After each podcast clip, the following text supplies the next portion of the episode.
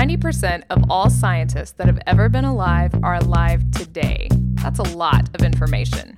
But don't panic, it's not an exact science. Hey, Shannon, how are you? Uh, doing pretty well. How about yourself? I'm I'm also doing pretty good. Uh, it's been marginally warmer, which has been nice, Yes. uh, but still crummy weather. Still crummy weather. I will say the marginal warmth has caused my chickens to start laying eggs again, and I'm very excited about that. Oh, right, nice, nice. yeah, because apparently they're real fickle little girls. Um, mhm. We put a golf ball in there to try to get them to like lay, and so we got an egg today for the first time in a couple of months, and there was much rejoicing. yeah, it's um, yeah, crappy weather. There's been some crazy stuff happening. Um, yeah. well, and you know it's the end times because we know how crazy I am about backups, Oh no. and I almost lost a decade worth of stuff. What? I thought it was gone for a period of several days. Several days? Yeah, Oh, that had to be very dark for you. it was. So Oh my goodness. I, I have about six terabytes of data photos, videos, stuff from my PhD, all my class notes ever, that kind of thing, Oh my goodness. archived on a RAID. Okay. And the idea was the data, so I like triple redundancy, right? Okay. Uh-huh. The data are there. Yes. One. The data that that RAID has multiple drives and it can sustain the failure of any drive.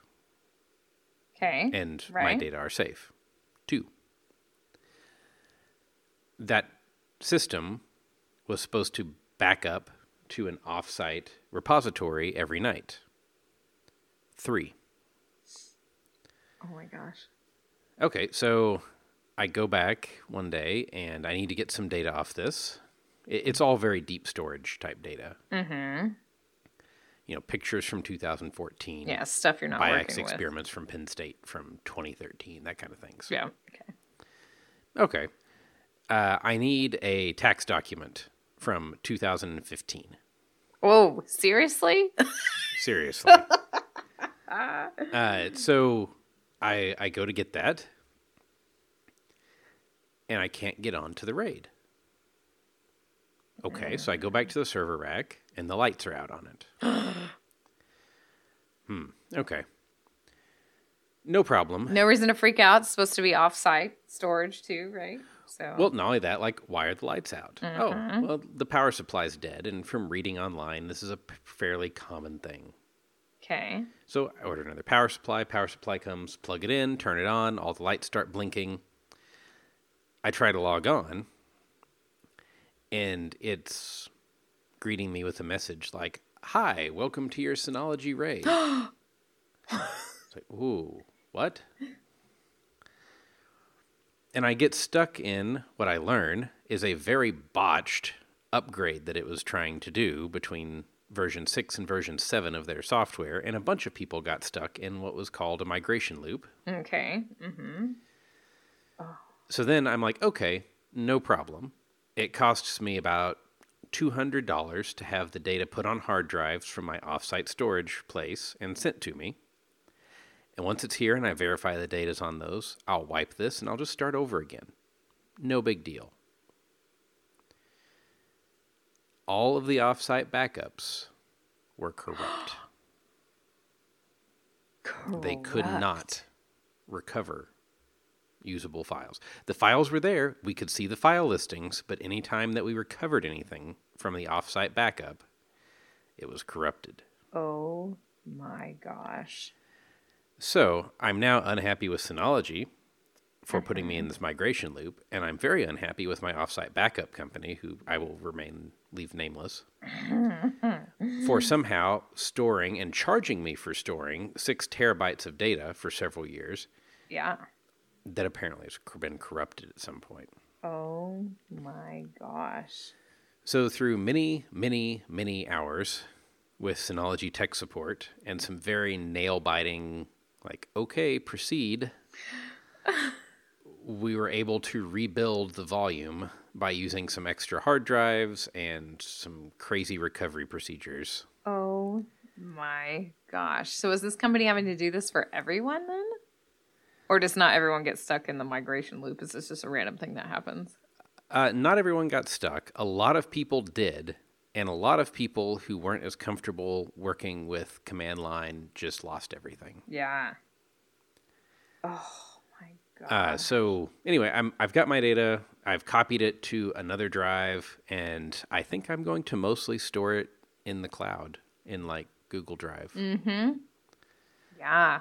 That is so terrifying. I don't think I But I only took like four breaths that entire six minutes we were talking about that. but yeah, three oh three ways, three things that had to fail, and it was razor thin edge all of getting all that data back. all of them. Oh my goodness.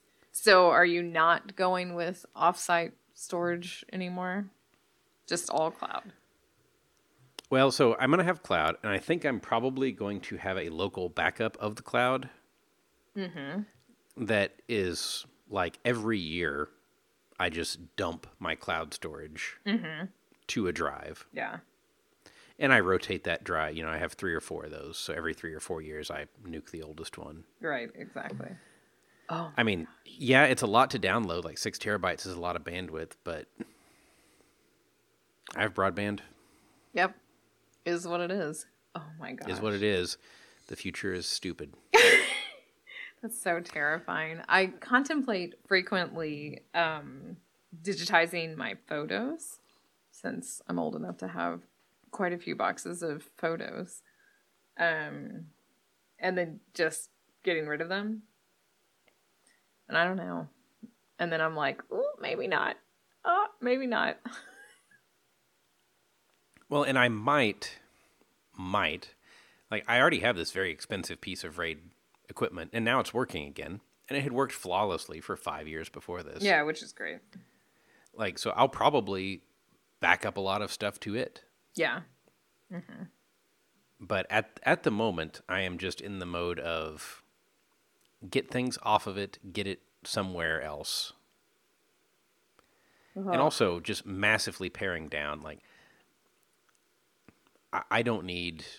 There were copies of like my TSA pre-check application from 2017.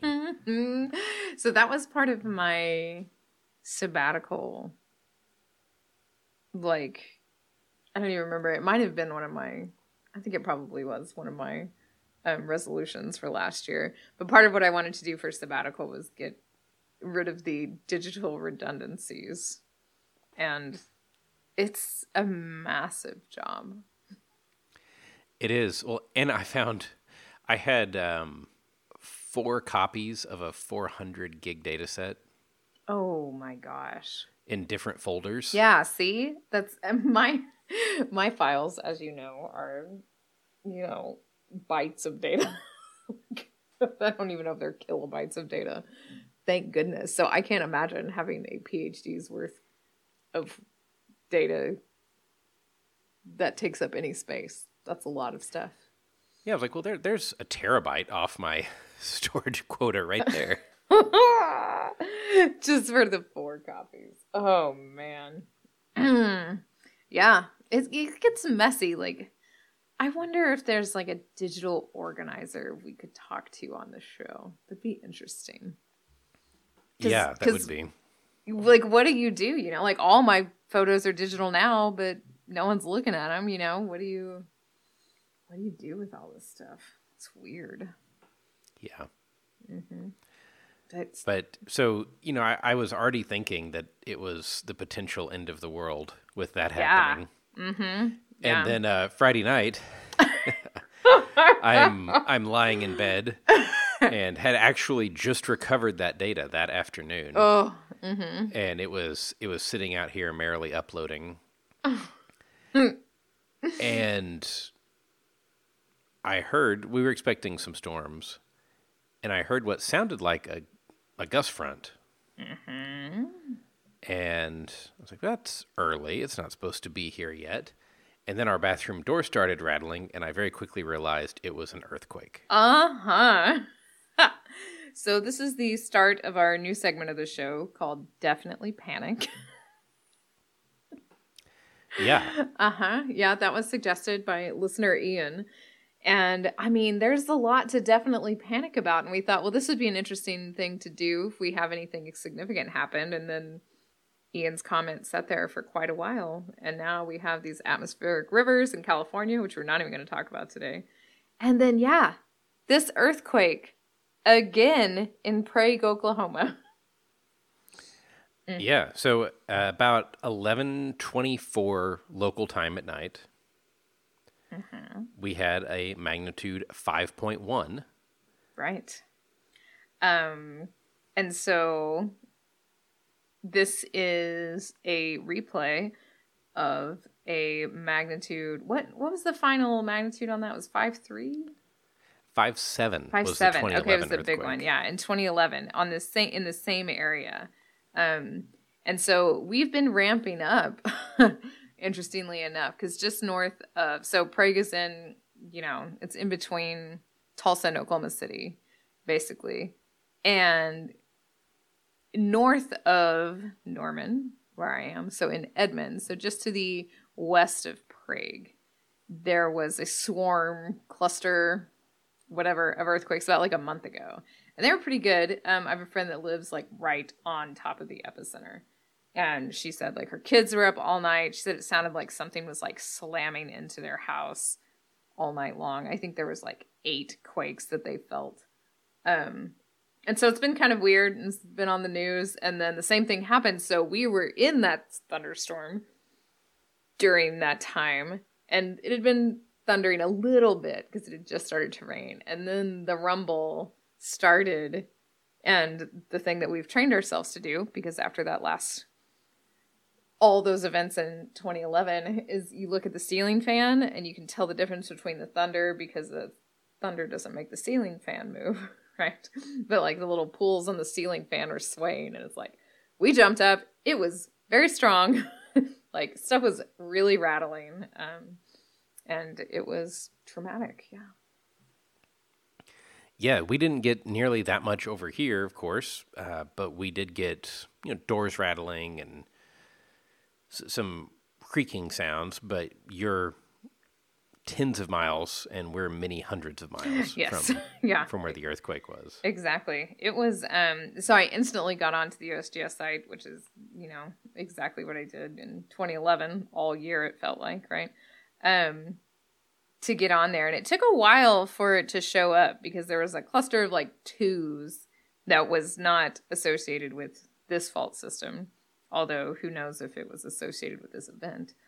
Uh, and i thought no that was much stronger than a two. And then it finally showed up. And of course you get on there to look at the little moment tensors and all that stuff because that's what nerds do when earthquakes happen Exactly. and the next day, I put out a short, a 60 second video on our company channel talking about the earthquake, just the, the quick summary of what you need to know about it, sort of thing. Mm-hmm. Because there were a lot of questions. And like every time there's an earthquake, I see people saying, We just had an earthquake here. and other people saying, Well, we had one here too. And th- no, no, not two. not two not yeah there was an earthquake in oklahoma and we all felt it. Right exactly. Uh, so trying to dispel some of that and actually plotting on google earth the location of the 2011 event which you and i were both very intimately involved with deploying the post-event seismic network mm-hmm. yeah from a, that event. a lot of field work together right after that. Yeah that's true. Yeah um, and then and actually if you if you look for that earthquake uh, information on it one of the photos that gets shown all the time is a patched section of road mm-hmm. where it had cracked the road mm-hmm. and i mm-hmm. took that photo so you see my name on there that's awesome it's one of those random like this was a random cell phone snap of that's interesting that somehow made the news rounds oh that's um, perfect but yeah, so if you plot the two locations on a map view, they're within about 600 feet of each other. That's terrifying because that 5.7 was really big. And so, you know, I was just talking to one of my friends in the USGS, unrelated to any of this, but just talking earlier today about other stuff. And she was like, well, have fun with that. Shouldn't that have already been, you know, all that stress been relieved on that fault? Now you've got another big 5.1? I said, wow, thanks for that. I'm going to have more dreams about earthquakes now. Well, if you remember in 2011, it was, I believe, towards the end of October, there was a pretty strong Yes. earthquake mm-hmm. from that fault that we all thought, oh, that was that was the big big earthquake. And it turns out it was a foreshock. Yeah. Mm-hmm. Exactly. And I think that's yeah, that's why it was it was really triggered shy, I guess, after that. It was disturbing because I'd never been in an earthquake before, and you think living in Oklahoma you're not going to have to deal with something like that. Um, and then it was pretty big. Uh, that one that happened, that was the big foreshock. I remember my dogs were going crazy and my son was really little and he was sick and so we were at home. And i live in a um in a split level and so the bottom level is kind of like half underground. And we're at home on the bottom floor and my dogs are going nuts and i couldn't figure it out. And they were running in circles and they just they were acting really weird. This is one of those you know stories that people say but it happened to me. And the dogs were acting really weird. And then that earthquake happened and man it's a really creepy feeling. It is, and I, I will say this time, our dogs didn't even wake up. yeah, my dog didn't either. this is a separate dog now, and he is not very good at, at earthquake prediction. right. But this was, you know, everybody's citing the exact depth. Uh, it's like the USGS website says three kilometers depth, and in the on the 2011 event, I think they finally revised that because they're revising the magnitude of the 2011 earthquake up through 2016. Yes, for quite some time. Yep. Uh, But that one, uh, they they revised it down to 5.2 kilometers. Basically, in the earthquake world, these are shallow, and that's about as far as we go or right. care. I mean, three kilometers is really shallow. Yeah, it's it's far more shallow than kind of the traditional seismogenic zone. Right. well, I mean, we're not on a big, you know, plate margin here. True, uh, but it is in a fault zone over there called the Wilzetta fault system. And so we didn't know about the existence of the Wilzetta fault system before 2011, right? Uh, we knew it was there Did we? because Oh, okay. that's why they were injecting wastewater there. Oh, that's because right. Mm-hmm. the fault formed a trap. Yep, that's right. That's right. We knew that it was an ancient fault system. We really didn't know much else about it, or that it had the potential to be seismogenic again. yeah. Um, we just had a a colloquium last week talking about um, seismic events in Kansas, and those are, you know, they're just as landlocked as we are, right? Um, and so discussing that, and now they're having a lot of seismic events that are really far from wastewater injection wells, and that's an interesting thing that's happened over time, right? That um, that wastewater injection that's far away is affecting previously unknown faults, you know, hundreds of kilometers away. Yeah, for sure. And if you look on Google Earth around where these wells are, I mean, you can you can pick out half a dozen wastewater injection sites in Oh, 5 mm-hmm. minutes. Yep, exactly. That's my friend that lives north of me. We instantly were texting back and forth about locations and pulling up the well data for who was injecting at that time and all that. So it's really interesting how political earthquakes are here. It is, and you know, luckily, I think there's very little controversy now that wastewater injection can induce earthquakes. Right. I don't think. I mean, that was absolutely not true in 2011. Very Uh, controversial. no, there were people that lost jobs that probably shouldn't have. Yeah. Over that A hundred earthquake. percent. Mm-hmm.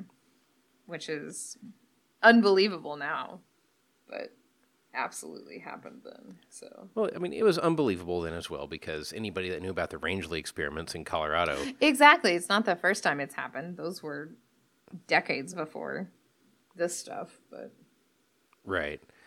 Um, yes, But so that there's no debate that now we have to have the question of, well, what's acceptable?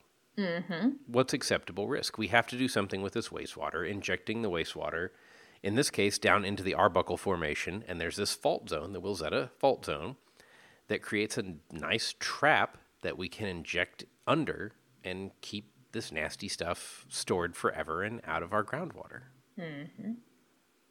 yeah, We have to do something with it. yeah, exactly. how do we want to balance extracting oil and gas versus the potential to create earthquakes? And so you tell me, having done rock deformation experiments, um, we both know people who want to do like real life experiments, like the Rangeley stuff, where we inject fault zones and see how much we have to inject into them to make them fail. Because how otherwise we have to model it, right? Because we need regulation to say, all right, this is the amount of wastewater you can inject, or else this fault's going to fail. But how do we figure that out without injecting wastewater and seeing the faults fail on the, you know, on this scale? Right. And, you know, the, the 5.7, it did decent amounts of structural damage. Right. hmm There's a couple of houses like right on top of it, right, that you know lost lots of their walls and things. Yeah, or uh, chimneys and steeples that fell over and fell through roofs. Right. Yeah. So that's obviously bad. But this earthquake, I haven't heard any damage reports. No, I think there was a few the same sort of things like bricks and stuff coming off. Um, but nothing like last time. So, I mean, is is that okay?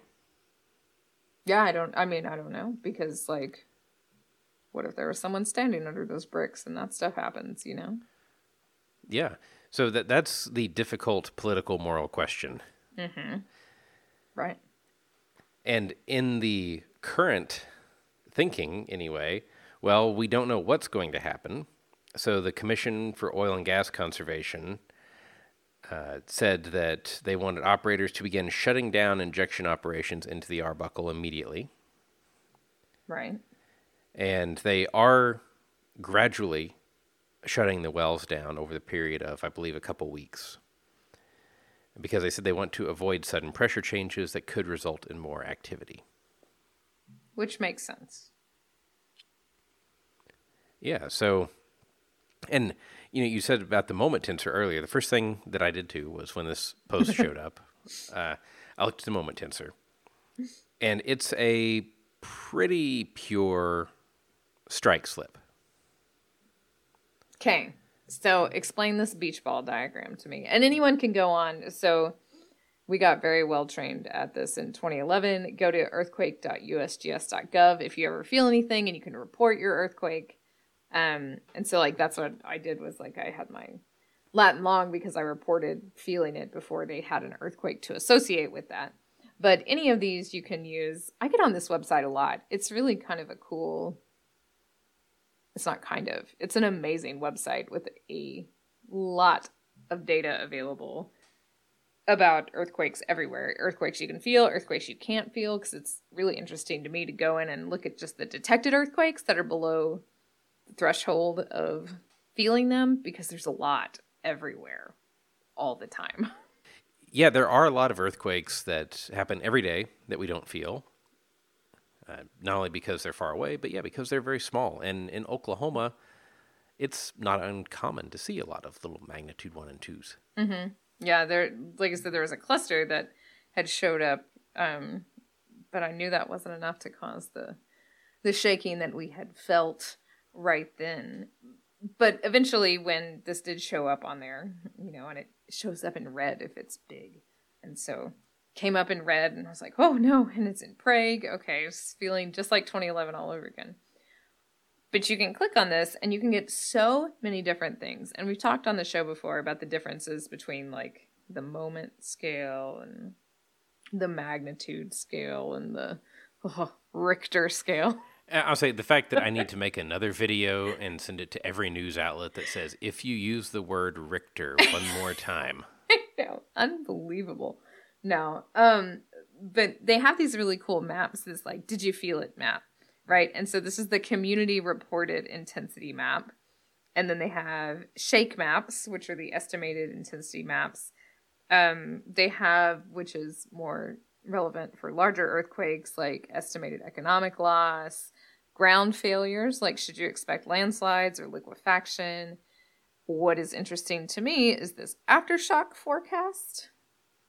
I cannot believe they can use the word forecast. I that shows you how far things have come in the last 10 years. Exactly. Aftershock. So it has the chances of at least one aftershock within the next week. And it shows different magnitudes and your percent chance of getting another aftershock. Because we're still in the 32% chance of a magnitude 3 aftershock. It seems quite reasonable. Yeah, and it seems like that's going to be scary. Um, we have a 4% chance of a 4. Um, but then there's also like nearby seismicity. This one's really cool. This is a fairly new-ish feature, I think. Um, and nearby in time or in space or in just magnitude. But then there's the beach ball. Yeah. yeah, the moment tensor. Yeah. And so you hear structural geologists talk about beach ball maps all the time. Yeah, so we're looking at the tension and compression axes okay. derived from looking at many arrivals at stations around the earthquake. Okay. And what we see are the possible planes of slip of the fault. And it will look, you can look up what it looks like if it's a normal or a thrust or a, in this case, strike slip. And if it's strike slip, you kind of have four quadrants. Two of them are dark and two of them are light. Okay. And basically draw an arrow from the light to the dark quadrant, and that is the direction of motion. But right. because, well, we have limits of physics, even as geophysicists, there are limits we don't get a unique solution, which is your favorite thing to hate on about geophysics. Man, you had to say it before I was all prepped and ready to say something. I just got out ahead of it there. You sure did. so there are two possible planes of slip. Okay. In this case, it could either be a southwest northeast trending plane of slip or a northwest southeast trending plane of slip. Okay. So how do we know which one it is? Mm-hmm. Look we at, have a few options. Look at everything around it and figure it out that way. Yeah, so you can either do some geology. gross. and know what the strike of faults in that area is.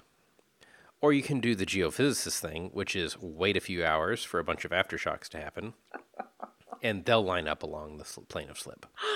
Oh, so lazy. um, what you mean is so precise. Oh, sorry, that's what I meant to say. Um, so on this little beach ball, there's if you click on it, um, it gives you a lot more information about the moment tensor. But there's a T and a P. I'm guessing that doesn't mean temperature and pressure. No, it's the tension and compression. Ah, there you go. Okay tension and yeah it gives you some some more information on what those nodal planes are. Uh, so in this case it's you know a strike of 30 a dip of 81 so very nearly straight up and down. Yeah. Uh, a rake the movement of 162 uh,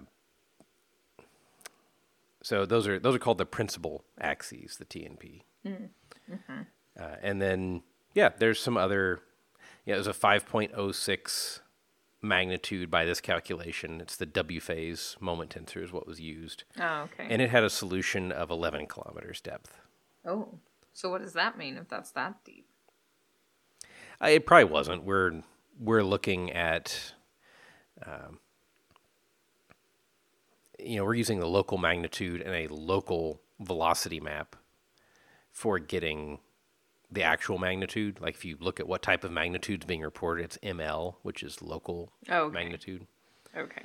and this is a W phase magnitude. So Okay. it's it, the location and all that's not what we're focused on here. We're focused on getting the motions. Okay. And this is your good old friend, the stereo net. So, you know, they're important. They are. And, you know, you should know how to do them, right? You should know how to do them. You even need them in PMAG, unfortunately. Yes. I don't know why I say that. I think they're actually very cool. It's like the weirdest, trickiest thing. It's such hard thing to understand, but then when you understand it, you realize how magical stereographic projections are. Yes. I think they're taught in not a great way, but that's they're never other- they're never taught well. That is correct because they're so difficult to understand. right. but they're worth it, kids. You should figure that out. so, yeah, I mean, that's that's basically what we know about the earthquake. Is it mm-hmm. had a, a very wide felt zone. It's kind of fun because you don't even have to look at the aftershocks, which there have been about 55 as of this recording, mm-hmm. Uh, to know the which of the planes, which of the, the, the nodal planes is correct, because you can see in Did You Feel It map that the energy projects to the northeast. That direction. Oh yeah. yeah. So you can you can confirm the nature of slip in multiple ways very quickly. See, so they have a link on here to the Oklahoma Seismic Network, um, which obviously they're the Oklahoma Geological Survey is very busy deploying a bunch more nodes out in this direction. Um, but they have a very detailed interactive map here, and you can clearly see that northeast southwest lineament associated with that Wilzetta fault zone.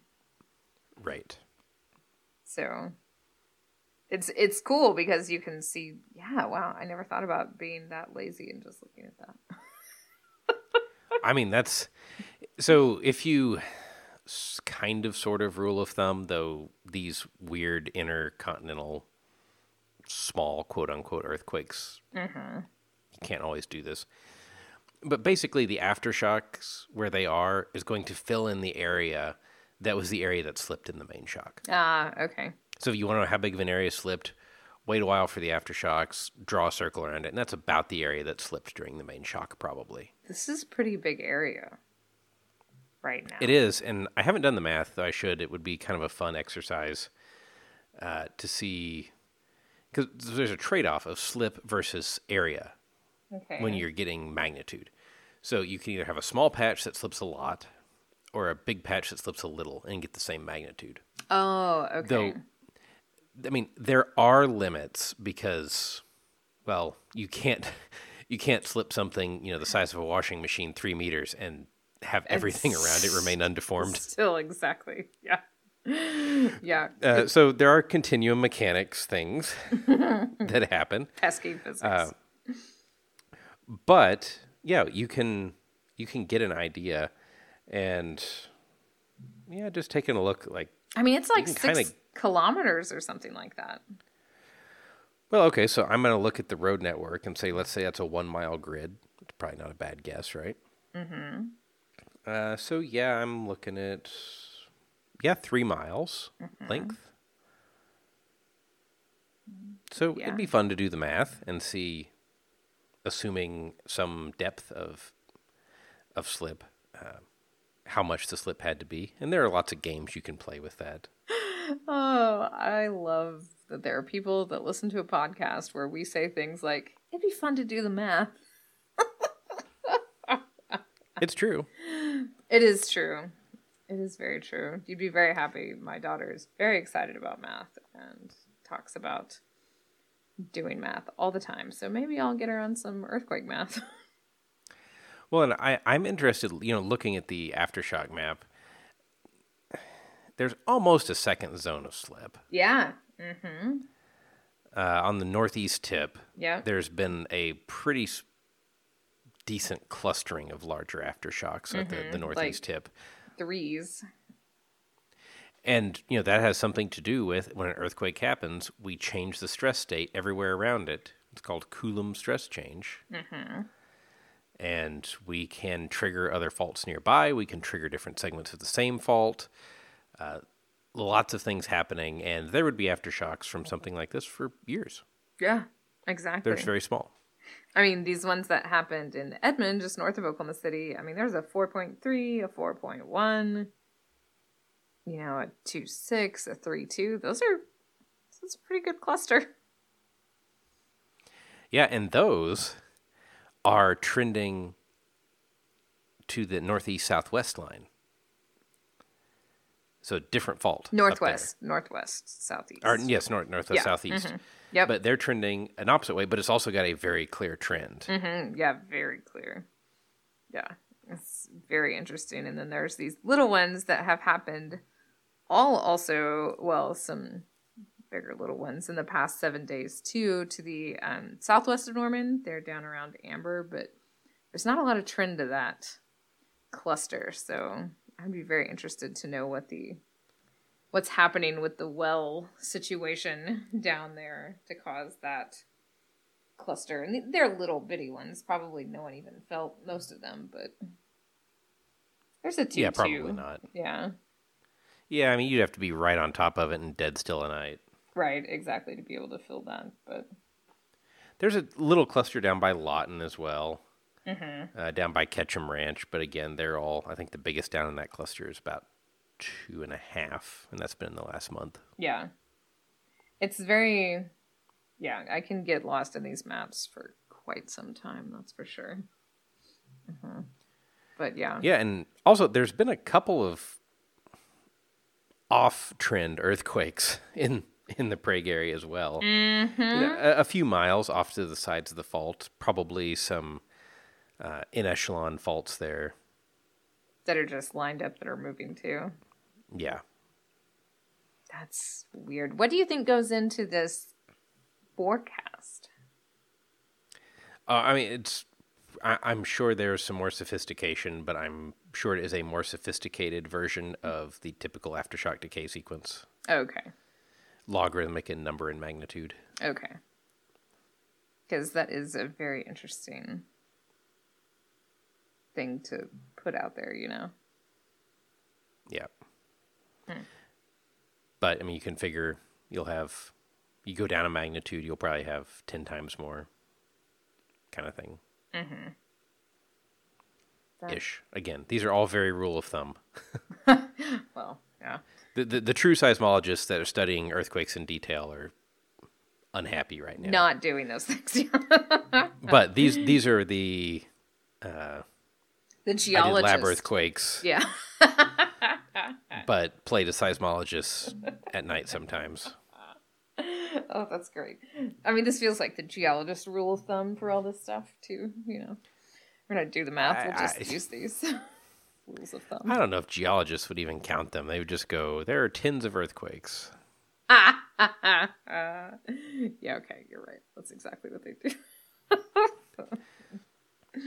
we don't have time. But yeah, for- so that's that's kind of what happened. Uh, it's been a very interesting evolution. Mm-hmm. Uh, of course, everybody over here that felt it, there was an immediate like, "Oh, we just had an earthquake," and then within twelve hours, everybody forgot it had happened. I I had forgot it had happened.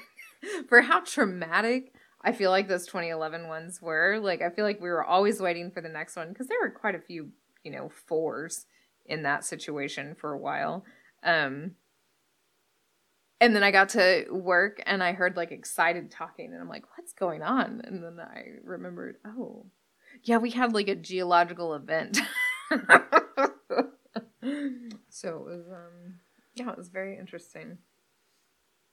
Yeah, but on the don't panic scale, I'll give it a a three. the definitely panic scale or the don't panic scale? Yeah. well, it could be either one because I haven't defined the bounds. Oh, that is so. true. That is very true. Yeah. Um, I'm sure we'll have something to say about the atmospheric river event that's going on in California for the next definitely panic segment. Um, but that that situation is still ongoing as of this recording. So a different type of extreme event dealing with waves as well. And the last thing I want to share about this is I sent you a sequence of radar images. Oh yes, hmm I have them. So these are weather radar images over the area. The first image is before the earthquake. The second image was captured right after the earthquake, and the third image was a while after. And the area circled on those images is the rough area of slip, plus a little. The- Okay. The, the impacted area. Um, what do you see? Yeah, there's a lot of clear air noise out in front of that that wasn't there in the like a lot of reflections. I mean, they're really low, Yes. lo- really low decibels, but like a lot of reflections that weren't there before. Do you have any ideas? Uh, birds. Um, They're birds. It's all the birds that got scared out of the trees by the earthquake. They were all sleeping, and they got Yep. shaken out of the trees. Oh my gosh! I But you see it on weather radar. I thought that might be it, but then I thought, no way. There's no way. Oh, poor babies. and then that- you see about, you know, half an hour later they calm back down. that makes me so sad. all got- they all got woken up. So that's the coolest thing to me when I learned that out in front of really big gust fronts, how you'll see that reflection in the radar and it's not rain, it's bugs.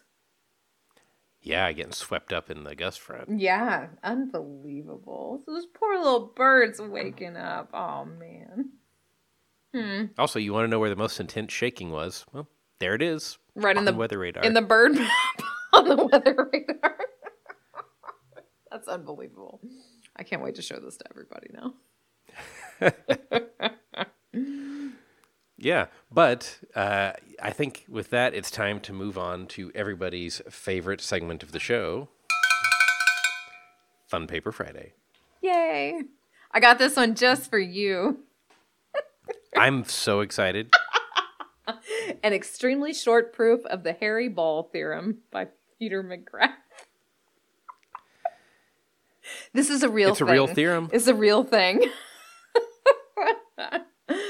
Um, so I've been getting in my Google, you know, for you things some really weird physics stuff lately. and that sent me down a rabbit hole of funny physics theorems, and the Hairy Ball theorem is one. But it makes sense, right? So, correct me if I'm wrong. You know, if you have something like a spherical object and it's full of hairs, so if you got this tennis ball and all its hairs are the same length, like you can never like lay down the hairs all the same way, right? You're always going to have a divergent, well, essentially a cowlick, right? Yeah, so if, if you want to approach it from the math side, and this would be the field of topology. Right. So the shapes of stuff, Uh, sort of. yeah, sort Mm-hmm. of. Um, so you could say something to the effect of if you have a vector field which is tangent to the surface of a smooth object, there is a point where the vector magnitude must be zero. So your bald spot. That's the fancy way to describe a bald spot. Or the hair sticking up. Mm-hmm. Yeah. Mm-hmm. But okay, this is this is funny and all, but why does it matter? Why does it matter? I imagine there's some kind of weird manufacturing thing, right? I don't know. Um, oh, really? but- oh, okay. But there's some weird like, you know, we live on a ball things. that too. Yeah, so we live on the earth and the wind is basically tangent to the surface of the earth. except for very extreme localized cases, right? Or downburst. Yeah, exactly. Well, that's what you're Right. talking about. hmm So I mean, yeah, there are updrafts and downbursts, and there are large up and down wellings with Yeah. you know Hadley cells and this sort of. Thing but okay, on In on general, average, meridional flow. the wind is tangent to the surface. That means that there must be somewhere where there is a zero wind velocity on Earth always. Where the wind is not blowing. It's Earth's cowlick of wind. this is amazing. Huh. So what does this proof say? It is really short. Yeah, I mean, it's That's it's one of those proofs which I actually kind of like. Of you say like, suppose that this isn't true, and then we show that everything breaks down. Ah, mm-hmm. that's kind of cool. Um, but the theorem that we're trying to pose or propose or um, prove here. So I had said earlier something about tangent, yada yada. If you want to get more formal mathy, Please. suppose vector field v is a continuous vector field on s squared or a unit sphere. a sphere. let's say. hmm Yeah. a something that is a member of the three dimensional real space. We don't want to get any of that imaginary stuff here. Ugh. And it has to be a continuous field node. Uh, Okay. Then there is a point, which is an element on s squared, means it's it's on that surface. That the value of that vector at that point must be zero. It's cool. And it's not only a sphere. The unit sphere is the easy thing to prove, but topology is cool because we can then, through topology um, theorems and lemmas, you know, things that we can step on basically to prove other things, say, well, anything that can be smoothly deformed into a sphere, this holds. Which So is if you don't have to cut it, a donut cannot be smoothly deformed into a sphere. no, but We, the, we'd have to cut and stitch. so the Earth has to be smoothly deformed into a sphere because we know it's not actually shaped like a sphere. It's gross Or in real life. a cylinder or a banana or Mm. Uh, well, a foot's a bad example because there's toes. A, a foot without toes. no, no, the toes are okay unless, yeah, you don't have to do any stitching. It depends on yeah. I'm. I will tell you that I'm going to spend the next week trying to deform a banana into a sphere Compressed air. smoothly, smoothly. and they'll say, "What are you doing?" I'm like, "Hairy Ball theorem with this banana. I'm trying to figure it out." Yeah, so that is that is the summation of the Hairy Ball theorem, which is a funny sounding thing, but it's actually a pretty important proof when you're dealing with vectors in three dimensional space on surfaces. Excellent. And I appreciate that this was a page and a paragraph. Thank you, Peter Right. McGrath. Well, if you have your own application of the Hairy Ball theorem that you would like to share, we'd love to hear it. Shannon, how can they get hold of us? Our new email, if you've missed it, is now don't panic geocast at gmail.com. You can maybe send us those photos on Twitter at geo underscore Leeman, at Shannon Dulin, and together we are at Don't Panic Geo. And as always, thank you to our Patreon supporters. You can support us too. Patreon.com slash Don't Panic Geo. Until next week, remember, don't panic. It's not an exact science. Any opinions, findings, conclusions, or recommendations expressed are solely ours and do not necessarily reflect the views of our employers or funding agencies.